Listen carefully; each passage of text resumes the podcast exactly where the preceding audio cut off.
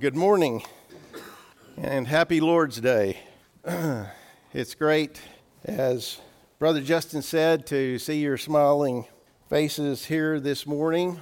It is truly a privilege to assemble as brothers and sisters in Christ to share fellowship, to gather around the Lord's table on this special day that He's appointed for us to do that, uh, to share the blessings of study. We we seek to honor our Heavenly Father this morning, recognizing the sovereignty of His will and the authority of His Word. And again, we thank you for being a part of our service here this morning. When you woke up this morning, um, I hope one of the things that you thought about was, I want to know more about Jesus today. And if I turn this on, maybe this will cooperate and maybe it won't. there. I hope you want to know more about Jesus. I hope that's something that, that is uh, hopefully a constant in our life as we seek to know more about our Lord, to grow closer to His will in the lives that we live. And as you, those of you who have been here consistently over the past several months, uh, we've been doing this series of studies about more about Jesus. Um, I kind of wanted, I want to start this morning. If I'll turn this the right direction. Ah, it's not gonna, it's not gonna work. Sorry. Um, I want to start with a verse we found in 1 Peter, the first chapter, beginning in verse 17. The Apostle Peter says, Conduct yourselves throughout the time of your stay here in fear. So, what is he talking about? The time that we have on this earth, the lives that we have to live upon this earth. He said, Spend that time here in fear. And this, this isn't a, a, a fear of people, this isn't a fear of circumstance. This is a godly fear, a fear of our Heavenly Father the, that we love and that we know loves us, but the respect and honor for His will and, and the, the, the person of our Father. Knowing that you were not redeemed with corruptible things like silver or gold from your aimless conduct received by the tradition of your fathers but with the precious blood of Christ as of a lamb without blemish and without spot. He indeed was foreordained before the foundation of the world, but was manifest in these last times for you. So I've, highlighted that part of the verse here that says he was indeed foreordained before the foundation of the world. And I think that's one of the things I've tried to emphasize as we've gone through these studies as that the story of the Bible is the story of Christ, and that is from the beginning to the end. And we recognize that before God said, Let there be light, He had already foreordained the way that He would redeem man. He already had foreseen that we would have a need for redemption and had made provision for that in His plan for Jesus Christ to come to the world. And throughout the Old Testament, as we've gone through these studies, we've looked at several, I'm going to give up on that, several scriptures that tell us there are over 300 prophecies of Jesus in the Old Testament. And again, the theme is the same from beginning to end as it pointed toward the time that Jesus would arrive in this world. We find all the way back in Genesis that he would be the seed of a woman, or this referred to the fact that he would be born of a virgin that he would be a descendant of both Abraham and of David. And we've talked about the significance of that, that he would be God with us, that Jesus is God with us, that he would bear our griefs and carry our sorrows. As Brother Ian spoke to us last week from Isaiah chapter 53, and the, the picture that we see there of the sacrifice that Christ would make for us, that he would be wounded for our transgressions and bruised for our iniquities, that he would heal us through his stripes, then that he would be given a kingdom and glory and dominion. All of these things, among with about 290 something others, were a steady drumbeat throughout the Old Testament that pointed to the time that Jesus would be born. And then the Apostle Paul tells us in Galatians chapter 4 But when the fullness of time had come, God sent, his for, sent forth his son, born of a woman, born under the law. And this is comforting to me. And I hope, I love this, I love this verse of Scripture because it tells us that in God's perfect timing, His will will be revealed and His promises will be fulfilled. God has always fulfilled His promises, and that is something that is very comforting in the scriptures to see through the ages of time that as, as these prophecies were made, that God was always making preparation for their fulfillment. And then we see them fulfilled in the person of Jesus Christ. As we've been going through these studies, we've talked about that the, the personal ministry of Jesus was about a period of about three and a half years. You think about the life of Jesus and all that he accomplished, and it was in that very short period of time. His life on this earth was approximately 33 years. Um, but again, we talk about that the way we look at the timing of Jesus' personal ministry is by the occurrences of the Passover in the book of John. That is really the only timeline that gives us this period of time. Because John speaks to us of three specific occurrences of the Passover. He also speaks of a fourth uh, great feast day, which we which, which we assume, or I say we, most Bible, Bible scholars assume was also an occurrence of the Passover. So but we, we look at the period between those Passovers as the years uh, in Jesus' personal ministry. During this series of studies, we've covered, again, the fullness of time. We've talked about that at, from the end of the Old Testament, the last words that were written back in the Old Testament to the beginning of the New Testament, there's a period of about 400 years where there was no prophecy from God. And we call that the years of silence, but that God during that time was preparing the world for the arrival of Jesus. And then we talked about how that silence was broken um, at the time that it was revealed to Zacharias that he, he and his wife, who were beyond the ages of childbearing were going to have a son, and his name was going to be John, and he was going to come. He was going to be in the spirit of Elijah. He was going to be the forerunner of the Christ. And so we, we, we covered that as well as the, uh, the announcement to Mary and the beginnings uh, of Jesus' life here. And then we see uh, that the Word was made flesh. That was our, our second in this series. And we talked about the birth of Christ and the events around the birth of Jesus. And then we talked about the early life of Christ, and specifically, we looked at the visit of the Magi during that period of time. Uh, then we began the personal ministry of Christ, beginning at his baptism, and we, we talked about those early six months, the, the, the periods before that first occurrence of the Passover. And then we looked at the specific ways that Jesus was tempt- tempted and how he overcame those temptations each time by saying, It is written and how that God had provided His word through all of that time and preserved it so that His Son could answer the temptations of Satan by saying, It is written, by quoting the words of God from the Scripture. The same way that we can overcome temptation today is by knowing and resting in God's word and, and knowing what is written. We talked about in the first full year of Jesus' ministry between the first and second Passover we talked about do you believe in miracles? And we talked about all the miracles as Jesus went about in his personal ministry and teaching and performing miracles and how his fame went abroad. And people recognized that this was no ordinary person and the power of, of God that was displayed in Jesus. And then we talked about the last time, the second full year between the second and third Passovers, uh, about building your house upon the rock. And specifically, we talked about the words of Jesus and what Jesus said about his words and the importance of those words in our lives. And so I want to pick up today and we want to talk about uh, the next period of time, that, that last full year leading up to the time that Jesus, the time of Jesus' crucifixion, his burial, his resurrection, and his ascension. So that, that last full year in Jesus' personal ministry.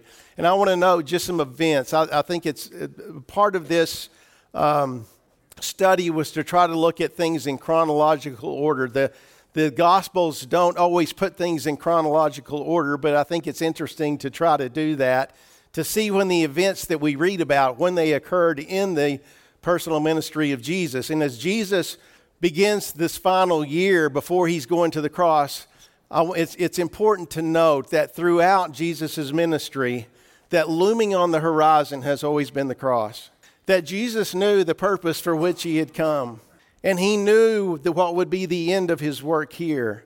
And he was always preparing for that and preparing his disciples for that. But as that time grows closer, Jesus' preparation for his apostles and for his disciples for that event and for the responsibilities that they would take on following that event, he is, he is preparing them. He is teaching them and, and preparing them for that time. So, some of the events though, that we see in this last year was the feeding of the 5,000, when Jesus fed the 5,000, and the event when he fed the 4,000. We're going to talk a little bit to, uh, today in Matthew chapter 16. There we see the great confession of Peter. Again, Jesus, through this time, is preparing his disciples for the cross. During this period of time, we see the transfiguration. Um, we see the event when Jesus heals 10 lepers. Jesus healed a lot of people throughout his ministry. I think it's just interesting again, and this is just one example of, of something that happened. And again, this is toward the end of Jesus' ministry.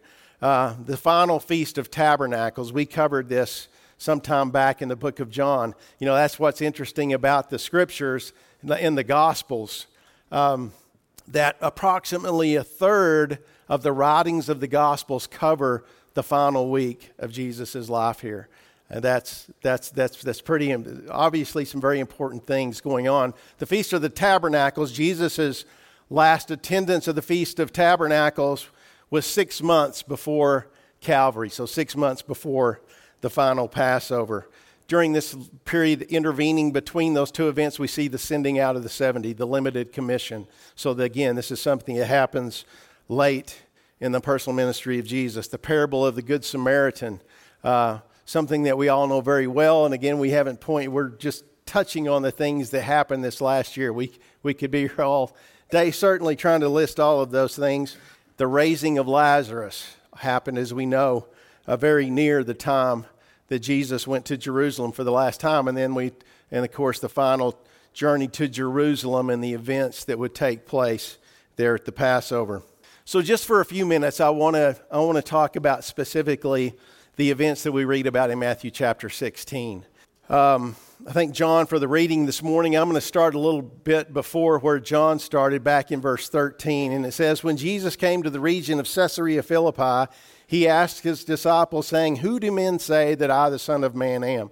Now, I didn't put a map in here, but if you wanted to know where Caesarea Philippi was, it would be in the northern end of Palestine, so north of the Sea of Galilee, north of, where, of, of Capernaum, and a lot of the uh, ministry of Jesus that we saw that took place in that area of Galilee. So this is up even further north of there.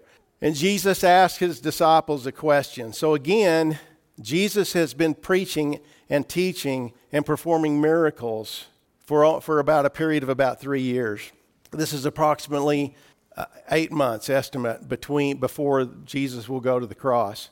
And so, as he's got his disciples there, he asks them, Who do people say that I am? Because there was a lot of speculation, and we've seen it throughout the scriptures. You know, one of the interesting things to me is anytime that Jesus cast out a demon, those demons recognized Jesus and they called him Son of David. They recognized him as God's Messiah, they recognized him as the Son of God.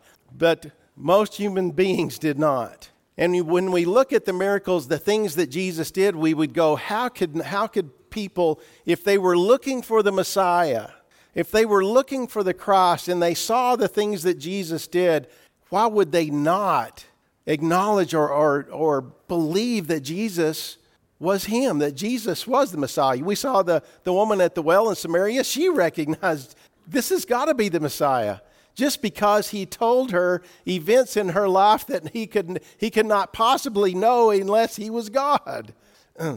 But those who witness these miracles and understand that all the time that Jesus was working here and going about his ministry, he had an adversary. The same adversary that you and I face today, oh, Satan was out there doing his best to keep people from believing who Jesus was and from knowing and acknowledging who Jesus was. And he did that through his minions, the Pharisees and the scribes and the Sadducees, who did their best to keep people and to dissuade people from believing in Jesus, from believing that he was the Son of God. They would not accept it, they didn't want anyone else to accept it. And so Jesus asked his apostles, who have been out there among the people and have talked to them and have, have heard what people are saying, and Jesus said, Who do people say that I am? Who do people think that I am? And they answered and said, Some say that you're John the Baptist. John the Baptist had been put to death not long before this. some think you're John the Baptist raised from the dead. Some think that you're Elijah. Or some think that you're Jeremiah or one of the prophets. You know, it's interesting to see this because all of these were great men, great prophets of God who had performed miraculous things in the past and through whom God had spoken in the past. And so they, they saw the things that Jesus did and they recognized that he was some great person, but what they didn't recognize that he was the greatest of persons, that he indeed was the Christ. And again, you see the influence of the enemy in men's hearts to keep people from believing. But then Jesus said, But who do you say that I am? Who do you say that I am? And then it becomes personal, doesn't it? So Jesus asks his apostles the same question that every human being who walks this earth has to answer Who is Jesus? Who is Jesus? And Simon Peter answered and said, You are the Christ, the Son of the living God. what a breath of fresh air. What a rejoicing moment. Who do you say that I am? Peter says, You are the Christ, the Son of the living God. This was music to Jesus' ears that his apostles recognized him for who he was. Not only that he was the Messiah, the promised one, the anointed of God, but he indeed was the Son of God. and Jesus answered and said to him, Blessed are you, Simon Barjona, for flesh and blood has not revealed this to you, but my Father which is in heaven. Jesus said, Blessed are you, Simon, son of John Barjona. For flesh and blood has not revealed this to you, but my Father which is in heaven. How did God reveal Jesus to Peter? Do you remember when, when Peter first encountered Jesus? It was, it was very, very early on in his ministry, in that he followed Jesus up to Galilee and then he went back to fishing again. And Jesus was out there preaching. There was a large crowd that gathered. Peter and his, his, his brother Andrew and James and John, they had been out fishing all night. Their profession were, they were fishermen. They had caught nothing. There was a discouraging night, and they were out there cleaning their nets. And Jesus comes by, and there's a, peop, a lot of people following him, and Jesus is preaching. And as, they're, as Jesus is teaching the people, they're cleaning their nets and they're hearing the, the sermon that Jesus is teaching, although the scripture doesn't tell us what it was because that's not what was most important here. but as the crowd grows, presses him closer to the, to the water, Jesus goes to Peter and says, Peter, I'm going to get in your boat. I'm going to cast out a little bit here so I can speak to the people from the boat. And so they went out and he preached. And when the sermon was done, he told Peter, he said, Peter, I want you to go out a little bit deeper and I want you to cast your net out to catch some fish. And Peter goes, We've been fishing all night. We've been fishing all night. Lord's not, it, this isn't the right time to fish. This isn't the place to fish. He didn't say all that, but I'm just imagining that may be what Peter was thinking because he said, Lord, we've, we've been fishing all night. We hadn't caught anything. Nevertheless, at your word, I will do this. So he goes out, he casts the net, and about by the time the net hits the water, it's full of fish. It's got so many fish, he can't get it in the boat. And he calls for James and John on the shore. And so they scramble out there and they're all trying to get these fish. And in this time, Peter recognizes something. This is no ordinary man. What is God revealing to Peter? He says, Peter falls to his knees and he says, Lord, I'm not, you, you, I'm a sinful man. You don't need to be on my boat. I'm not worthy to be here. And Jesus said, Peter, I've got something for you to do. He says, I'm going to, I want you to follow me. I'm going to make you a fisher of men. I've got something important for you to do. And for three years, Peter has been following Jesus and witnessing everything that Jesus has done and witnessing the teaching that Jesus has given about the kingdom of God. And you know what Peter has learned from that? What he declares here. You are the Christ, the Son of the living God. And Jesus said, Blessed are you, Simon, because flesh and blood didn't reveal this to you, but my Father which is in heaven. He had revealed it through the words of Jesus, He had revealed it through the life of Jesus, through the works of Jesus. How does God reveal Jesus to you and me today? The same way through the witness of His Word, through the witnesses of those who walked with Him. We are given the words of Jesus. We are given the picture of the life of Jesus. We are given the evidence of the fulfillment of the prophecies of God in Jesus, so that we too, through that witness, can say, I believe that Jesus Christ is the Son of God. That we can make that confession ourselves. and Jesus went on to say, And I also say to you, Peter, that on this rock I will build my church. On this rock on this confession that you have made that I believe that you are the Christ, the Son of the living God. That, it, that will be the foundation of the church for those called out churches, those called out by Christ, those who believe that He is the Son of God. And He said, And the gates of Hades shall not prevail against Him. Nothing is going to prevent me establishing my church. What's interesting about this verse, too, is this is the first time that we see the word church introduced. So not only is God, only, not only is Jesus teaching them something about what is to come, what Jesus is going to establish, but the nature of his kingdom that he has been preaching about for this three years. And he says to Peter, I will give you the keys of the kingdom of heaven, and whatever you bind on earth will be bound in heaven, whatever you loose on earth will be loosed in heaven. The words here infer that whatever you bind on earth will have been bound in heaven. Whatever you loose on earth will have been bound, will have been loosed in heaven. Peter wasn't, wasn't the one creating those things that would be bound and loose. Those things came from heaven, and he, that's the things that they would speak. That's the things that he and the apostles would speak as this, this authority would be given to them also regarding speaking those things that were bound and loosed in heaven. But he says to Peter, I'm going to give you the keys to the kingdom of heaven. And we're going to come, we're going to talk about that in, a, in just in a little bit. But, but remember that what, what Jesus told Peter. What do you do with keys? You open something.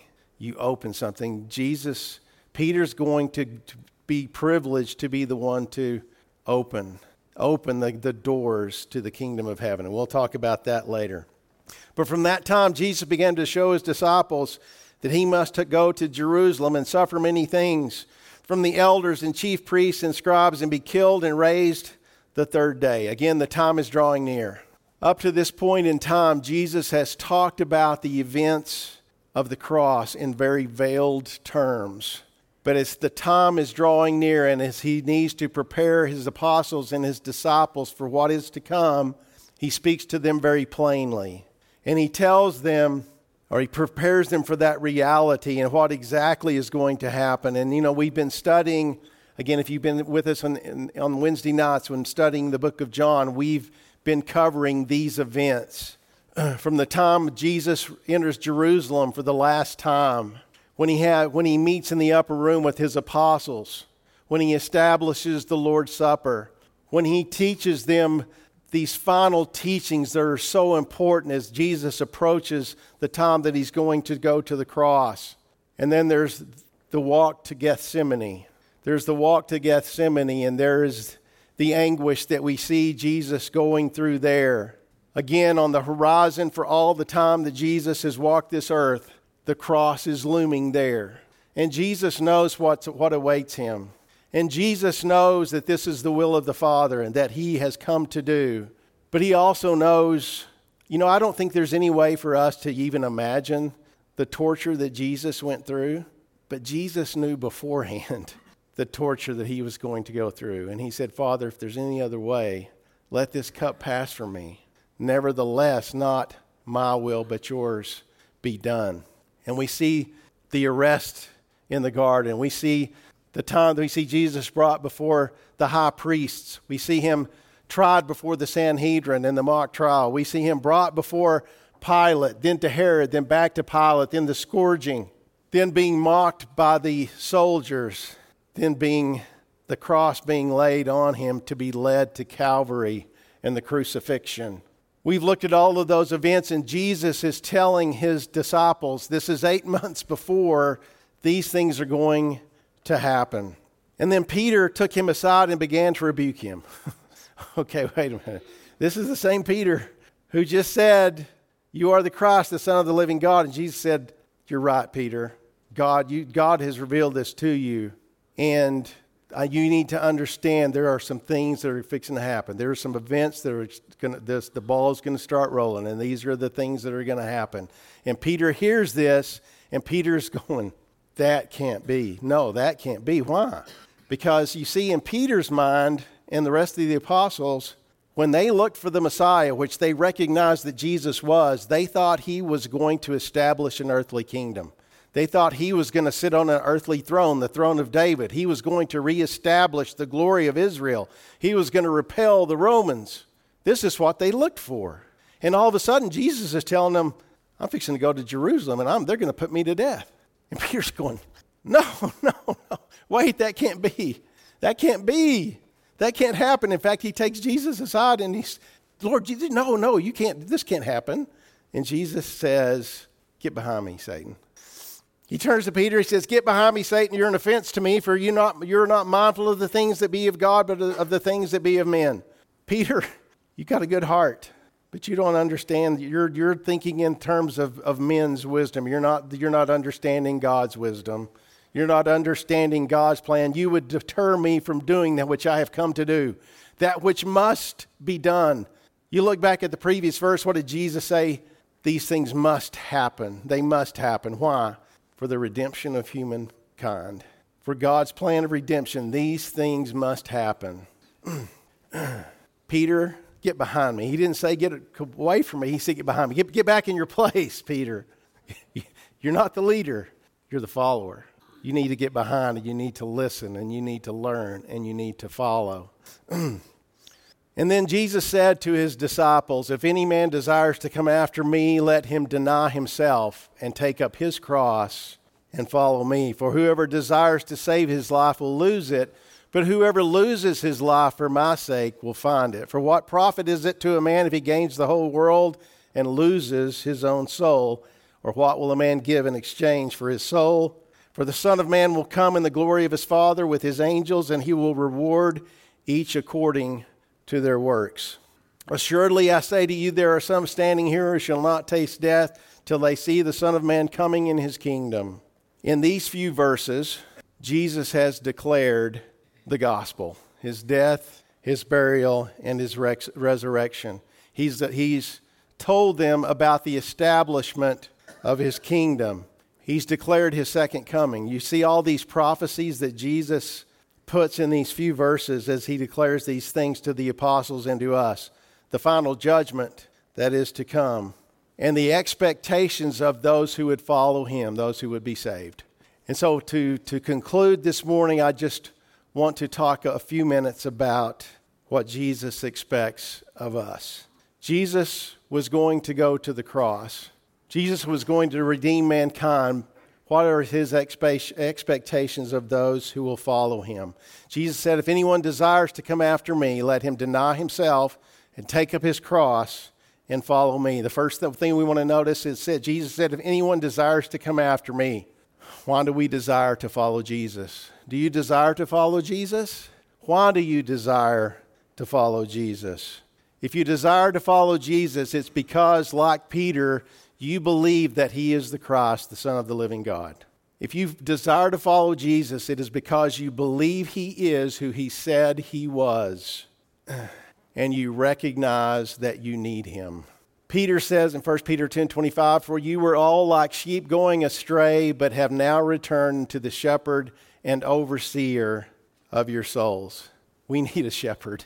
Jesus said he is the good shepherd. The, the scripture says it is not within man who walks to direct his steps. What does that tell us? We're not our own compass. If we are, we're going to get lost. If we're depending on our wisdom, our knowledge, the knowledge of the world, the wisdom of the world, we are going to be lost. but if you seek the wisdom of God, then you recognize your need for Jesus. You recognize your need for, a, for a, someone to guide, for, for someone who is the shepherd, the great shepherd. David said in the 23rd Psalm, The Lord is my shepherd. The Lord is my shepherd. I shall not want. He is my provider. I know that He will provide.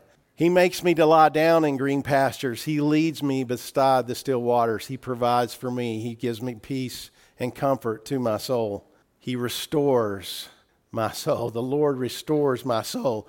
Just a few, just the touch of the verses that we could talk about our need for the shepherd. I need Jesus. If we desire to follow Jesus, we recognize that we need Jesus. I need Jesus. I need his leading and his guidance. I need his love and his forgiveness. I need his healing. I need the purpose that he gives to my life. And I need to know his presence with me always.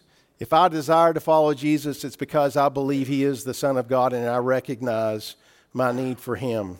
Jesus said, If anyone will come after me, let him deny himself and take up his cross and follow me. Self denial, not my will, but yours. Jesus gave us the greatest example of self denial at Gethsemane. And I, I, this was pointed out to me not too long ago, something we probably recognize, maybe don't always think about. But before Jesus went to Calvary, he had to go through Gethsemane. Franklin talked about Gethsemane extensively a few weeks back and did a great job. But you know, the thing about Gethsemane, as we talked about earlier, is that Jesus always knew that the cross was there, and the moment had come, and the apprehension about what he was going to go through. The final test of Jesus was Gethsemane. As he prayed to the Father three times, if there's any other way, let this pass from me. Nevertheless, not as, as I will, but as you will. And each time Jesus ended his prayer with that, not my will, but yours be done. Before the victory was won at Calvary, the victory was won at Gethsemane. And it's the same for you and me. Before we can pick up our cross and follow Jesus, we must first deny ourselves. and we must declare, not my will, but your will be done in me. Jesus said, If anyone will come after me, let him deny himself and take up his cross. And I've added daily because Luke says daily and follow me. You know, when Jesus went to the cross, people didn't wear crosses on a necklace or on a ring, or they didn't put, put crosses on their walls because the cross was a symbol of death. The cross was a symbol of shame and humiliation and being accursed from God. But before the world began, God chose the cross. Jesus chose to go to the cross. And that is true for us. Jesus chose to go to the cross. No one took his life from him. He tells us he laid down his life and he chose the nails. And each day we have to take up our cross because it is something that we choose. A lot of times we talk about the crosses that we bear, and a lot of times we refer to things that are beyond our control, that are a part of our lives that we must bear. You know, the Apostle Paul had something like that too, and he said it was a thorn in his flesh. And the Lord said, My grace is sufficient for you. But that's not what Jesus is talking about here when he's talking about taking up our cross daily. This is something that we choose to do that we could otherwise avoid.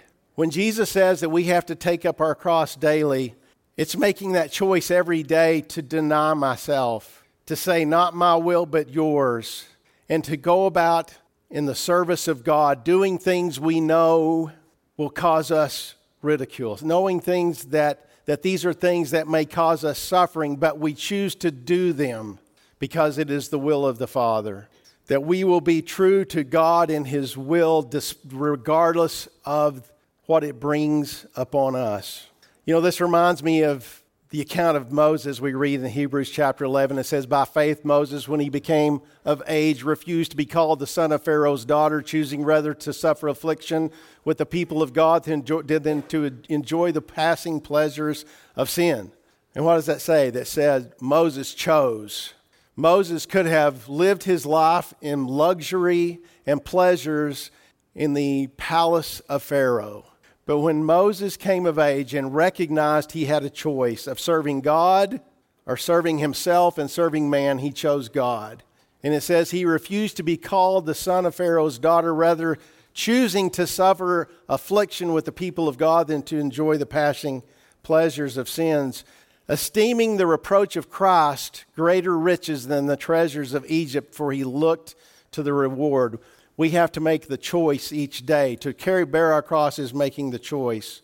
Like Jesus chose to go to the cross, we also choose to pick up our cross and carry it each day.